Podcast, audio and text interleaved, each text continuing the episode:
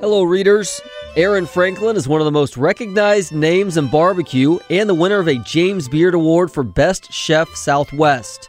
On top of being the man responsible for Franklin Barbecue on the East Side, he has co authored two books with Jordan Mackay. The first was titled Franklin Barbecue. The most recent is Franklin Steak. Aaron, thank you for the time. Why a book about steak? Well, it turns out after a long day of cooking barbecue, being all smoky and hot and sweaty, steak is totally what you want. no, um, really, steaks happened from uh, Jordan Mackay, the writer, and myself when we were working on the first book, Franklin Barbecue and Meat Smoking Manifesto. Uh, kind of found ourselves at the end of the day, you know, just kind of recapping what we'd all talked about and stuff, and you know, the day at the restaurant and everything, and kind of found ourselves kind of geeking out on grilling steaks. Um, and he kind of at that point, this is a long time ago He's like, you know, man, it'd be fun to do a steak book one day. I'm like, yeah, sure, buddy, whatever. And then uh, about three years later, we were still talking about it. So I was like, well, let's do a steak book. So, was there a moment in your life where you realized that you just really loved grilling steak for whatever that next meal would be? Um, I think, well, I kind of grew up, you know, like any good Texan, like, you know, Friday nights, your dad throws a couple T bones on the, the grill or something like that. Um, so it's always kind of like barbecue, always kind of been a little nostalgic. And I mean, grilling things always smells good and it's always delicious. Uh, well, hopefully always. Um, but, you know, like after I moved to Austin when I was 18, you know, buying a cheap piece of meat at HEB and throwing it on the grill and we're like, yeah, this is great. Really, they were terrible. But um, yeah, I guess I just never outgrew it really. Mm. So where did your you've probably been asked this a million times before, but just your love, your nostalgia that you talk about of meat, of steak, just meat in general, where did that really start and how did that kind of get ingrained in you? I think it's because I'm a Texan. How simple as that. Good answer. Um, well, plenty of Texans out there, but don't turn it into careers and don't yeah, write books about it. You know, maybe I just got lucky, or maybe I just did it too much. I'm not real sure what happened, but somehow, it, you know, lots of hobbies have turned into jobs, and uh, which is pretty cool. I mean, I don't know what else I would rather do with my time, but um, yeah, I grilling stuff is fun. It's a good excuse to get outside and fiddle around with a grill, have a beer, hang out, have some friends over, feed the family. I think it kind of, you know, represents what I do in general. You guys write that uh, the three most important elements that contribute to the taste and the culinary experience of beef are genetics, environment, and age. Regarding genetics, do different breeds produce different flavor, flavors, or is beef really beef when it comes down to it? Well, so a lot of studies have been done on that stuff, and Texas A&M Animal Science Department does a ton of stuff on this. Um, it is kind of a genetics do play a huge role. I mean, they kind of decide how the cow grows, how its fat gets added on, how it wants to eat, if it's good for hot weather, if it's good for dry weather, for droughts and stuff like that. Um, same with like pigs and pretty much any other type of animal. Um, but how they eat and how they grow plays a huge part on how they taste. So it's all kind of all three of those things really work together. Um, you couldn't remove one of those three things and still have the other two work. And speaking on that in the most simplistic terms, you're talking about grain fed versus grass fed. Do you have a preference between one of the two and why? Well, it depends. I, I do have preferences for certain things. For barbecue, I like corn finished. Um, it's kind of sweeter flavor, better fat uh, for some stuff like that. But for steaks and stuff, I really do like grass fed. Mm.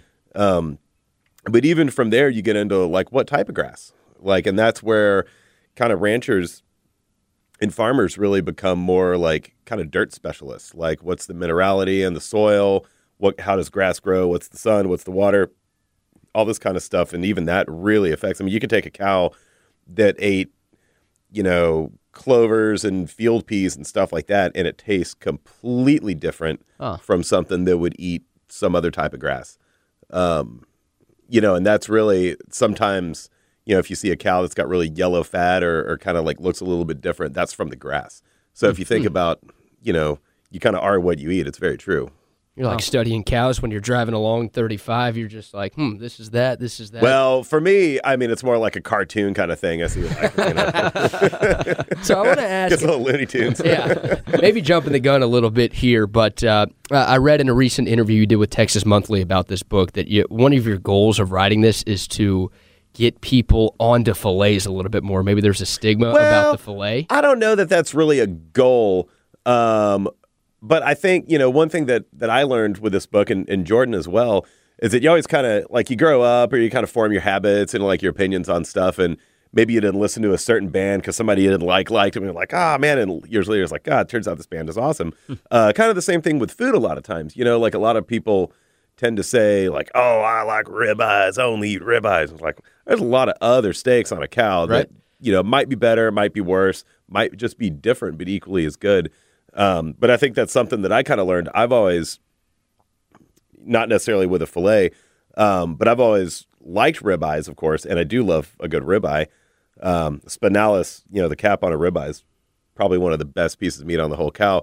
But writing this book, I kind of realized that I actually like uh, New York strips better Huh. uh, for the minerality and just like the texture.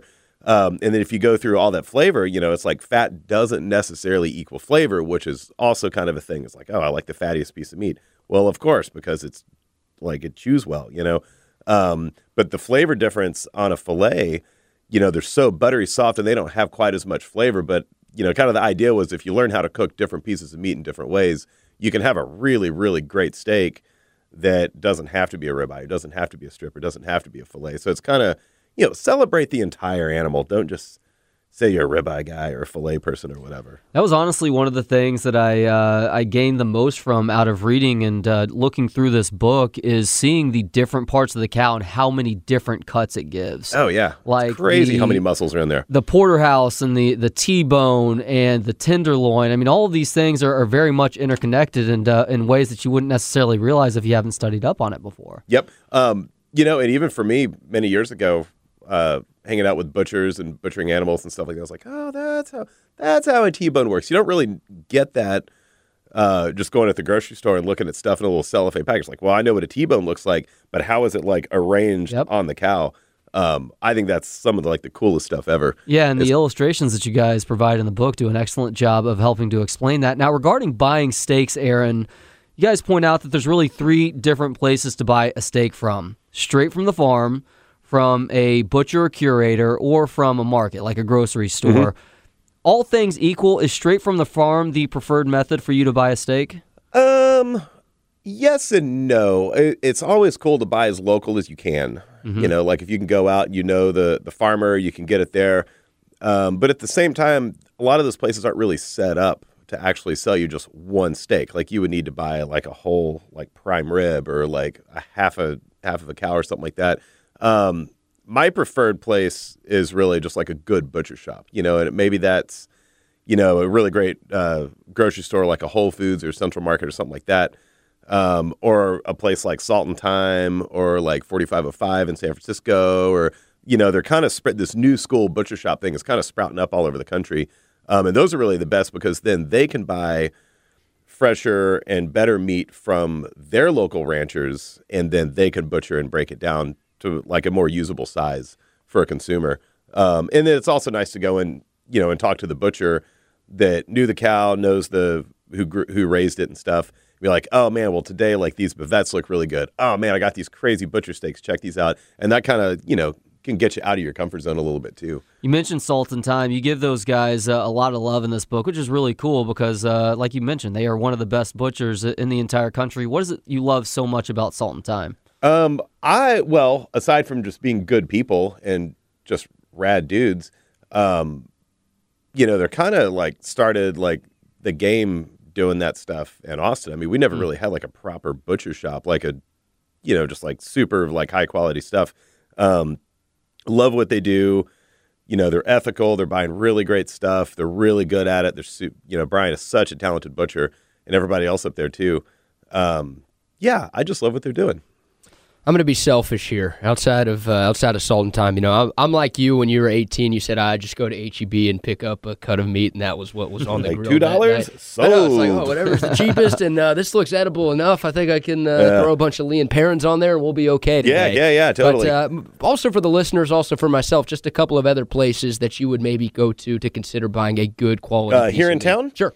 Um, you know, Central Market uh, butcher counter is kind of where I usually buy stuff, just because it's I'm there buying groceries anyway. Um, I think they have great stuff. I love Whole Foods. Uh, any of them. The one, of course, the one on Lamar and six is has the biggest like you know butcher counter. Um, yeah, those are about the only three places to really go. Okay. Oh, thank you. That's that's going to change my life for, Uh, for Central better. Market. Woo. There it is. Uh, what does uh, branded meat in, uh, mean in 2019? Branded meat that you get at like a grocery store. What does that mean to you? Um, it depends on the grocery store. I mean, usually, you know, I mean, you can make anything taste pretty good, and I don't want to be too snooty on like, like, oh, don't cook that. I mean, it's an animal, we should, you know, represent it well and and celebrate that it gave its life for us to eat food, you know, and, and live. But that's pretty cool. Um, so you know, without being too negative on that kind of stuff, I mean, it's usually just kind of like cheaper commodity meat big corporate stuff. They're fast growth animals. Like it's not that meat's not necessarily there for flavor and just you know it's not maybe ethical. It probably has growth hormones, like all kinds of stuff like that. Um, that's kind of like more normal, like you know Americanized, you know beef. And There's also something that has to do with the Americanized beef that a lot of people purchase in grocery stores around the country that has to do with these various grades. How is meat graded, and is that something that is uh, a pretty legit system? It's sort of well, it's pretty legit, I guess. Um, meat's graded when a when an animal gets processed. You uh, there's a a certain spot on the uh, rib cage, slice open, and then you. The way it used to be is a USDA inspector would look at it, and be like, "Oh, well, that's a prime, that's select, whatever." So you kind of grade it on that particular ribeye by how much fat marbling is incorporated into the muscle. So if it's a lot of fat, um, and I think, gosh, I have to brush up on the stats, but I don't think it's more than, gosh, ten percent of all cows like grade primes. That would be the highest one um, here in the U.S. Um, you know, that's what we cook at Franklin Barbecue. That's kind of that's where I like to usually get meat. Um, and then below that, it would be like upper two thirds choice or upper third, depending on the company um, of choice. And then choice is probably like 70% of the whole, like, you know, population. And then from there, it's select. And that's when you get into like some of the really like super cheap, like super tough stuff that you would need to like braise or cook for a really long time, also known as brisket. That's how brisket had always been. Um, at least when I was a kid, you know, it's like the cheapest, lowest grade of meat. You cook it forever, you smoke it, you try to make it tender. Um, and then below that, you get into either like a no grade or like a no roll. And a no roll means that maybe they're just kind of gambling on this animal before they really cut into it to see what the marling's looking like. Like, oh man, that's like not a good. We don't think it's going to turn out right. So they would they would refuse to roll it as prime, choice, or select. And a lot of that stuff would go to like dog food or like fast food restaurants and get ground into burgers and that kind of stuff. So it's kind of there's a place for everything to go, and there is a place for all those grades. Um, and just you know, just because you raise an animal ethically and give it lots of lots of love and lots of sunlight, lots of grass and lots of corn and, and grain and whatever, that doesn't necessarily mean that it's going to grade as a high piece of meat. And you know, really, there's some great stuff out there. I mean, some of my favorite steaks are old dairy cows, like 20 year old dairy cows. They're super lean, um, and you don't necessarily have the fat or the marbling in there, but what they trade off is a lot of flavor and it's like super beefiness. Uh, we don't really have those here in this country, but you know, it's a it's a grand spectrum of beef out there. So you're essentially saying that this notion that marbling is the most important quality in a good steak isn't always necessarily true. No, I don't think so. I mean, it's kind of indicative of a of a better piece of meat for sure. Kind of like to the ribeye thing, you know. But if you have a healthy cow uh, with good genetics, it's pretty likely that you could get a really nice piece of meat out of something that doesn't have a lot of marbling. Now, you obviously know a lot about this stuff. No, um, I'm totally making this up.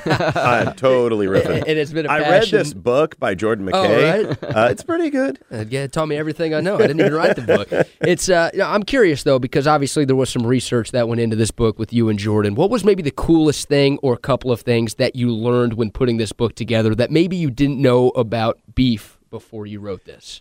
Um, I learned a lot through Jordan as far as like the genetics and the breeding and stuff. And we went out and met a bunch of ranchers and kind of learning where like Wagyu's came from. And this steer came from Japan in 1981. And it's all kind of broken down.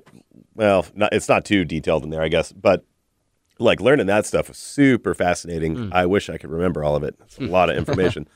um, but more of for me, my big learning thing was more of the experiments that we did, like figuring out how to get the best, uh, you know, browning on the outside of the steak, the Maillard reaction, uh, finding just the right temperature, learning how to dry out the surface. Um, we did an experiment with pre-salting and air drying in the refrigerator, and sometimes it's kind of hard. It's not that big of a deal, really.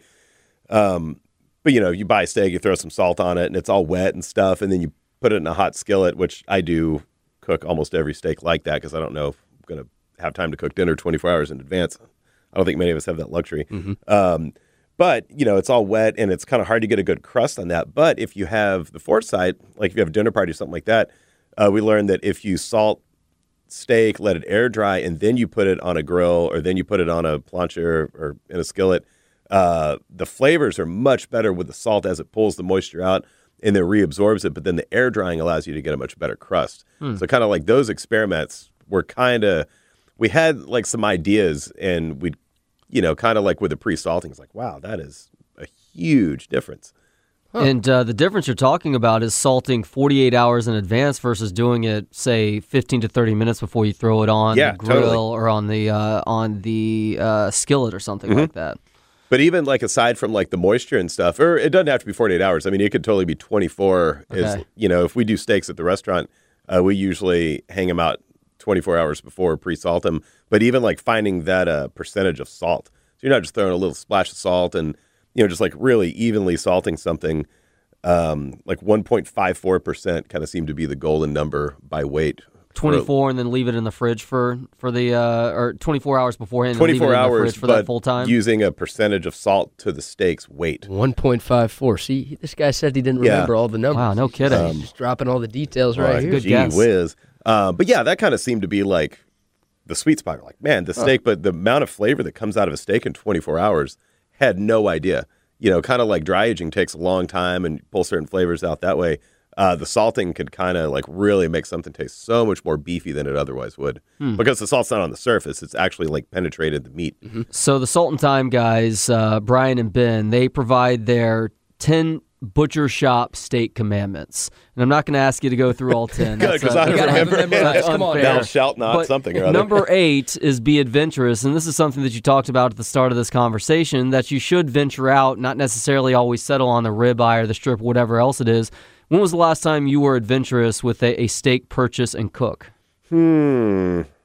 You know, pretty much every time I'll get like a random steak or like, hey, what is that thing? It's like, oh, it's a blah blah, you know, some made up name that some butcher made up. Like, yeah, sure, I'll try that. um, and you know, but I mean, one of the things about the book is that like, don't stick to like just buying ribeyes. Like, kind of, you know, like you said, Yeah. just kind of get out of your comfort zone a little bit.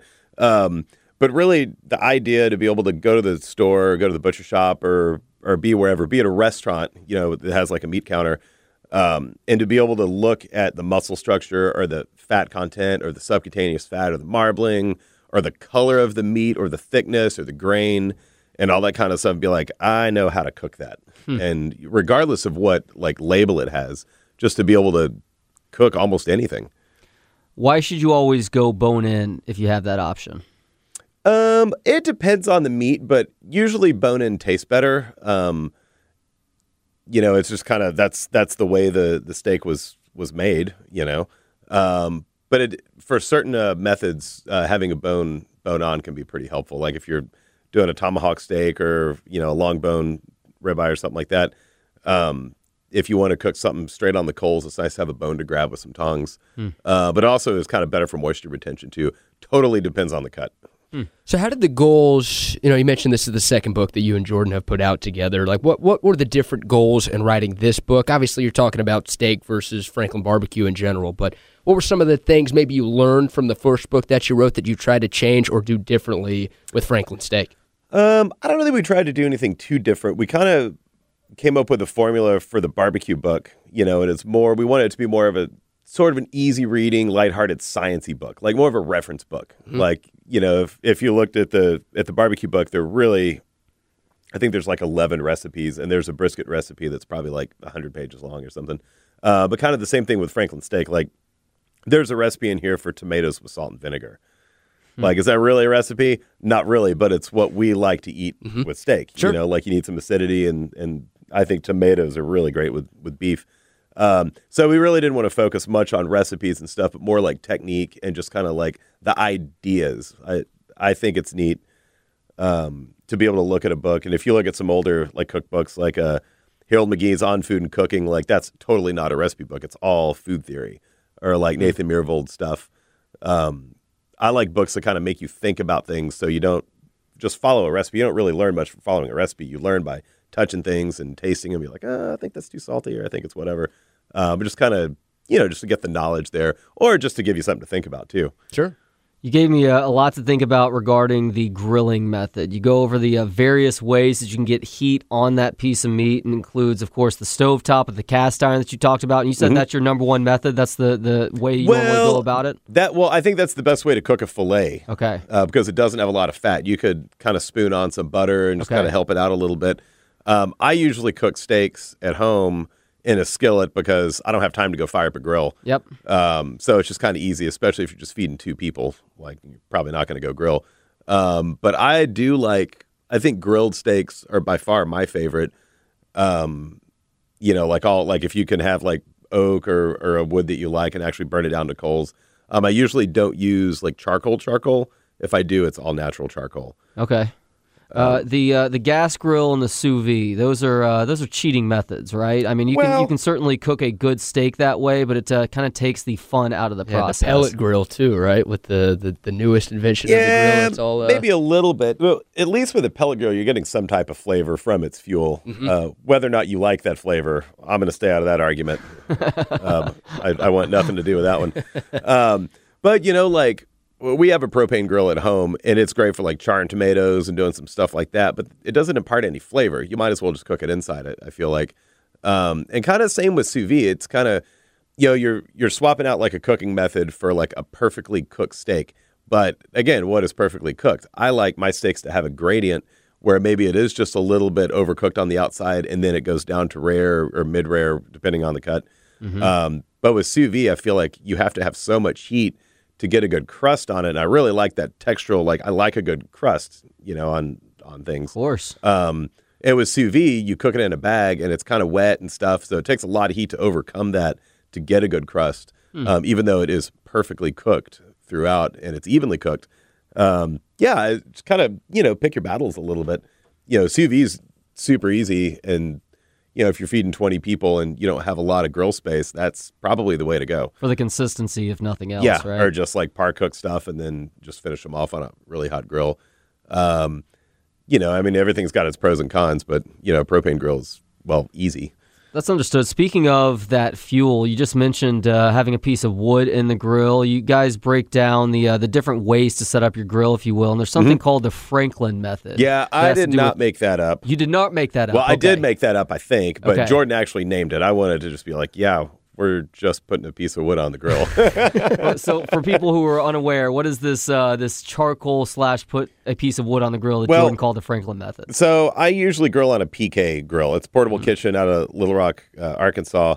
Um, they started in the 50s, but the cool, the, one of the things I like about uh, the PKs is that they're rectangular. So, like if you have a kettle grill, like a Weber or something like that, it's not rectangular, so you pretty much have a heat source in the middle, and it's hard to get like a hotter zone and a cooler zone. Sure. But on a rectangular grill, I like to kind of separate out the hot and the cold side with a little piece of wood. It's a sweet looking grill too. Oh man, those things are great. I love the PKs.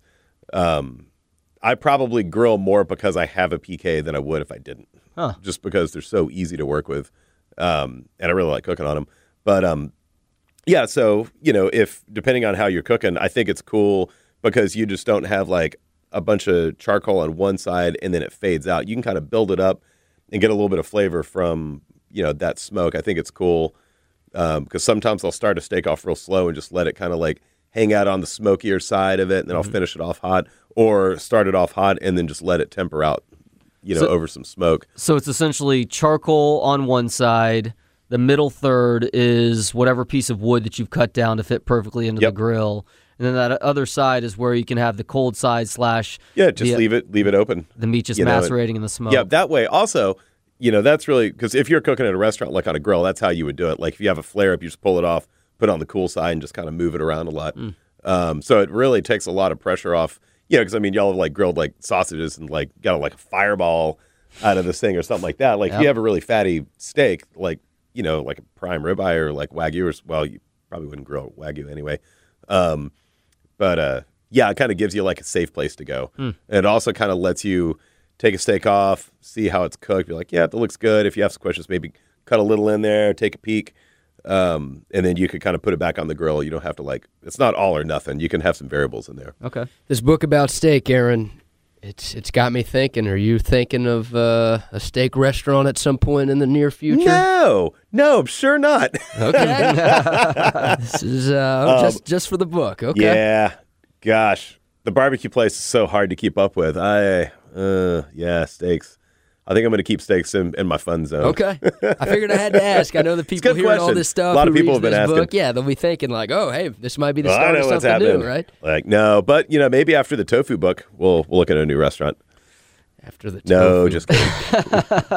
unbelievable, man. Is, is there a general rule of thumb to proper doneness, and uh, is a digital thermometer an important uh, part of that process to make sure that you have the steak cooked the way that you want it? Well, you know, I think kind of the biggest, the worst thing you could do for a steak is to overcook it. Okay. Like you can't uncook a piece of meat. If it's overcooked, it's just overcooked. Um, and thermometers kind of, if you're if you're taking some internal temperatures, they'll kind of give you a a rough guideline of where you're headed, or like, oh, it's getting close, or especially if you're going to par cook something, those those temperatures become more important. Um, but if you're cooking a steak and and you really have no clue, it's kind of a rough guideline. But really, at the end of the day, cut into it and it's you know still super duper raw in the middle. You might want to throw it back on, but it you know really you, you kind of just have to learn how to do it by feel a little bit. But I don't think there's one like perfect temperature for a steak to be cooked. Every steak's different. Every cow's different. Every muscle's different. You know, and some steaks eat a little bit better at medium. Some eat a little bit better at rare. Um, just kind of depends depends on the piece of meat. So, what do you do if you're cooking steaks for a group of people, group of friends and family, and somebody asks for their steak well done? Do you just kick them out? Do you do you throw the piece of meat No, at them? no, What- What's the punishment for that? Um, I don't know that any of my friends would request that. That's that's why uh, that's why they're your friends, right? Um, friends. but I would probably just politely be like, "Are you sure? Let's let's talk about that." Um, I have a couple friends that like their steaks cooked a little bit more, or like you know, fish, or like, oh, I like my like my salmon well done. Like, oh gosh, um, yeah, I think it's it, it's it's an opportunity to have a friendly conversation. Right. Yeah. Explain. Hey, buy this book. Little, this will tell you well, about how. Not that uh, it's wrong. Just like, well, let's get to the bottom of this. Like, why do you why do you like it like that? Absolutely. Have you? Let's let's try this. I'll put it back on if you want me to. They had a bad experience at some point with an undercooked piece of meat, And maybe, and they're like, uh, Always, it always goes back to something. You know, you're like, oh, I don't like those rare. I don't like fillets. Always goes back to something. You're like, you had a bad one, didn't you? I'm gonna- I knew it. I'm gonna send someone uh, to your place one time and ask for a well done steak with a GoPro and just see what the Yeah. ask. I think Well- go, I think you're going radio PC on us. I Man. think- you'd actually no. do something to them. No, I, I don't. I don't think so. Um, but the thing about brisket is at Franklin Barbecue is that they're all overcooked. That's how you make a tender brisket. So it's a wide range. Yeah. It's a wide range. Uh, a couple real quick um, popular thoughts about steak that I want you to either say, yeah, that's that's pretty true, or uh, actually, you know what, that's a little bit of BS. Should a steak only be flipped one time when you're cooking it? no, total BS. Okay. And uh, does a cooked steak need to rest before consumption? Um, it depends on how much mass there is. So sometimes yes, sometimes no. Okay. Sometimes it might rest on the plate while it's getting to the table. That's understood. And uh, last thing for me, Aaron. So the cover of this book is just uh, is that a bavette? Is it a strip? What is it? What is the That the is piece a of dry aged tomahawk ribeye. Um, That looks incredible. yeah, I had that dry dry aging in my home refrigerator for uh, quite a few months. And part of the reason why it looks incredible is because of the sauce that's on the side. And to me, as somebody who loves chimichurri, I uh, I assumed that it was chimichurri, Oh, but but as I read not. through the book, it's not chimichurri. It's the salsa verde sauce that you give the recipe for within the book. Yeah. Actually, I have all the ingredients. I'm going to make it up tonight and uh, serve it as part of a uh, porterhouse tomorrow night. Oh, sweet. Yeah, what's your dress? When, uh, yeah, right. Uh, it, it looks fantastic. It's got anchovies in it. It's got lemon, honey, uh, garlic, of course, uh, Italian flat yeah, leaf parsley. shallots are optional. Shallots There's, uh, are You know, actually, funny thing is, I think so. The recipe in the book either calls for shallots, and then I didn't have a shallot when we were shooting the cover of this, so I just didn't put it in. And a lot of people have been like, "Hey, what's up with that, dude?" Um, so. Yeah, again, like cooking the steak, you kind of a loose guideline. Although that is a fabulous recipe, and I use that at the restaurant all the time and for events. But yeah, I mean, I just kind of stumbled across a, a salsa verde um, probably at a steakhouse. Be like, my God, what is this? This is this is my spirit animal, and uh, it's a really good sauce. And so you uh, you just stumbled across it a couple years ago, and uh, you tinkered and uh, tested things out until you got the uh, the recipe. I that you probably liked. just made it by feel and then weighed everything afterwards, and that was the recipe, nice. most likely. But I do have it in uh, in spreadsheet form. It's all in metric. There you go. he is Aaron Franklin. Uh, you know him from Fra- Franklin Barbecue over on the east side, and he also has a fantastic new book out called Franklin Steak. Aaron, thank you so much for the time today. Thanks, Heck Aaron. yeah! Thanks for having me. Good hanging out with you guys.